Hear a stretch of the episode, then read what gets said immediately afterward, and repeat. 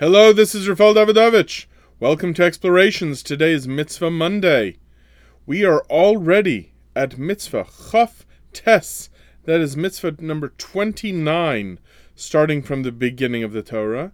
We are still in the middle of the Aseret Dibros, the Ten Commandments, and we are within the mitzvos of the what is known as the second commandment, not to have any other gods. What we have already seen, the first of those mitzvos, was not to believe that there is any independent power besides for God. The second one was not to make the graven image of any deity. And that, the third one was not to bow down, to prostrate oneself to any deity.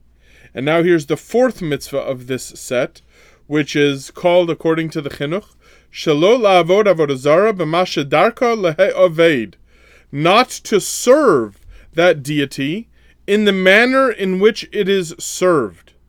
What does that mean in the manner in which it is served? That's quite an interesting language. So, what this means is that there are ways in which we serve Hashem. Meaning, in the Beis Hamikdash, we know that there were ways in which Hashem was served, whether it was the bringing of karbanos or incense. There are ways that Hashem commanded to be served in the temple. But then there's an acknowledgement, according to the wording over here, the way that the rabbis understand it, that every idolatry religion, every pagan religion, has its own rules by which that deity is meant to be served on its own terms. And it could very well be, and it actually was the case, that according to that religion, that deity was served in a way that the Torah never asked to serve Hashem in that way. For example, there was one deity that was served by throwing rocks at the idol. There was another deity which is mentioned in the Gemara, Baal Peor, which is mentioned in Chumash, but what the rabbis say is that the this Baal Peor deity was served through the rather disgusting practice of actually defecating in front of it. And so too, other deities had all sorts of rules, meaning not the deity itself, which didn't exist, but the religions had all sorts of rules as to how to serve that particular idol. So serving that idol on that idolatrous religion's terms is what is forbidden by this mitzvah over here. And this carries with it a very, very deep concept that somebody reminded me of today people have heard about the expression the golden rule, meaning to do to others as you would want to have others do to you.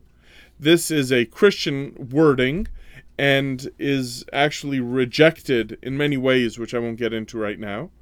There is something that someone has written about recently known as the platinum rule, which is to treat others the way that you want to be treated, but not, sorry, to treat others the way they want to be treated. You understand the difference?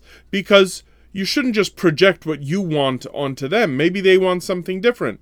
So the platinum rule, which is not a religious idea, it's just an idea of applying a certain amount of psychology, treat others the way they want to be treated. So what is being suggested over here is that if you are speaking to someone on their terms, even though it's not your terms of what you understand or how you were brought up, something meaningful is happening there. And this is the idea that is being conveyed over here in the negative, meaning you since you should not have a relationship with any other subsidiary force in this world, so you should not show any respect or service or worship to a deity on its own terms, on the terms of its religion.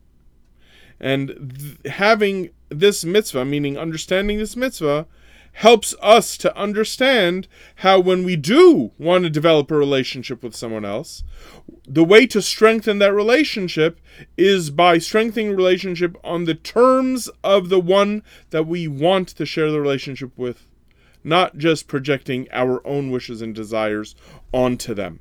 That's the idea of Mitzvah 29. I want to thank all of you for listening. Have a wonderful day.